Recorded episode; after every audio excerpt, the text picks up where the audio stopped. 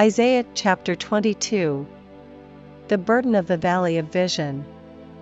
What aileth thee now, that thou art wholly gone up to the housetops? Thou that art full of stirs, a tumultuous city, a joyous city, thy slain men are not slain with the sword, nor dead in battle. All thy rulers are fled together, they are bound by the archers, all that are found in thee are bound together, which have fled from far.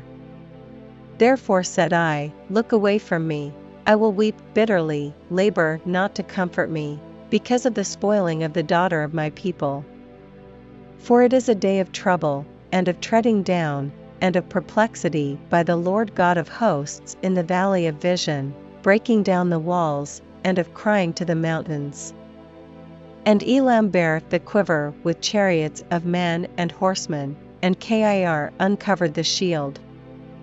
And it shall come to pass, that thy choicest valleys shall be full of chariots, and the horsemen shall set themselves in array at the gate. And he discovered the covering of Judah, and thou didst look in that day to the armor of the house of the forest. Ye have seen also the breaches of the city of David, that they are many, and ye gathered together the waters of the lower pool. And ye have numbered the houses of Jerusalem, and the houses have ye broken down to fortify the wall. Ye made also a ditch between the two walls for the water of the old pool, but ye have not looked unto the Maker thereof, neither had respect unto him that fashioned it long ago. And in that day did the Lord God of hosts call to weeping, and to mourning, and to baldness, and to girding with sackcloth. And behold joy and gladness, slaying oxen, and killing sheep, eating flesh, and drinking wine, let us eat and drink, for tomorrow we shall die. And it was revealed in mine ears by the Lord of hosts, Surely this iniquity shall not be purged from you till you die, saith the Lord God of hosts. Thus saith the Lord God of hosts, Go, get thee unto this treasurer, even unto Shebna, which is over the house, and say, What hast thou here? And whom hast thou here, that thou hast hewed thee out a sepulchre here, as he that heweth him out a sepulchre on high, and that graveth an habitation for himself in a rock?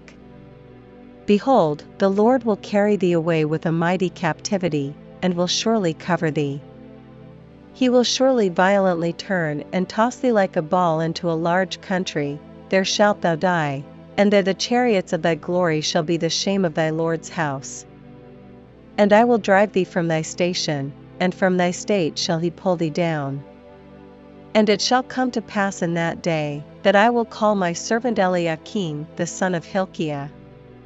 And I will clothe him with thy robe, and strengthen him with thy girdle, and I will commit thy government into his hand, and he shall be a father to the inhabitants of Jerusalem, and to the house of Judah.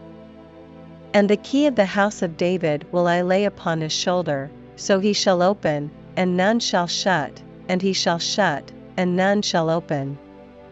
And I will fasten him as a nail in a sure place, and he shall be for a glorious throne to his father's house.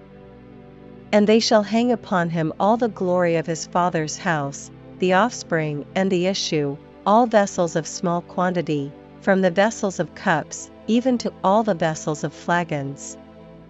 In that day, saith the Lord of hosts, shall the nail that is fastened in this sure place be removed, and be cut down, and fall, and the burden that was upon it shall be cut off, for the Lord hath spoken it.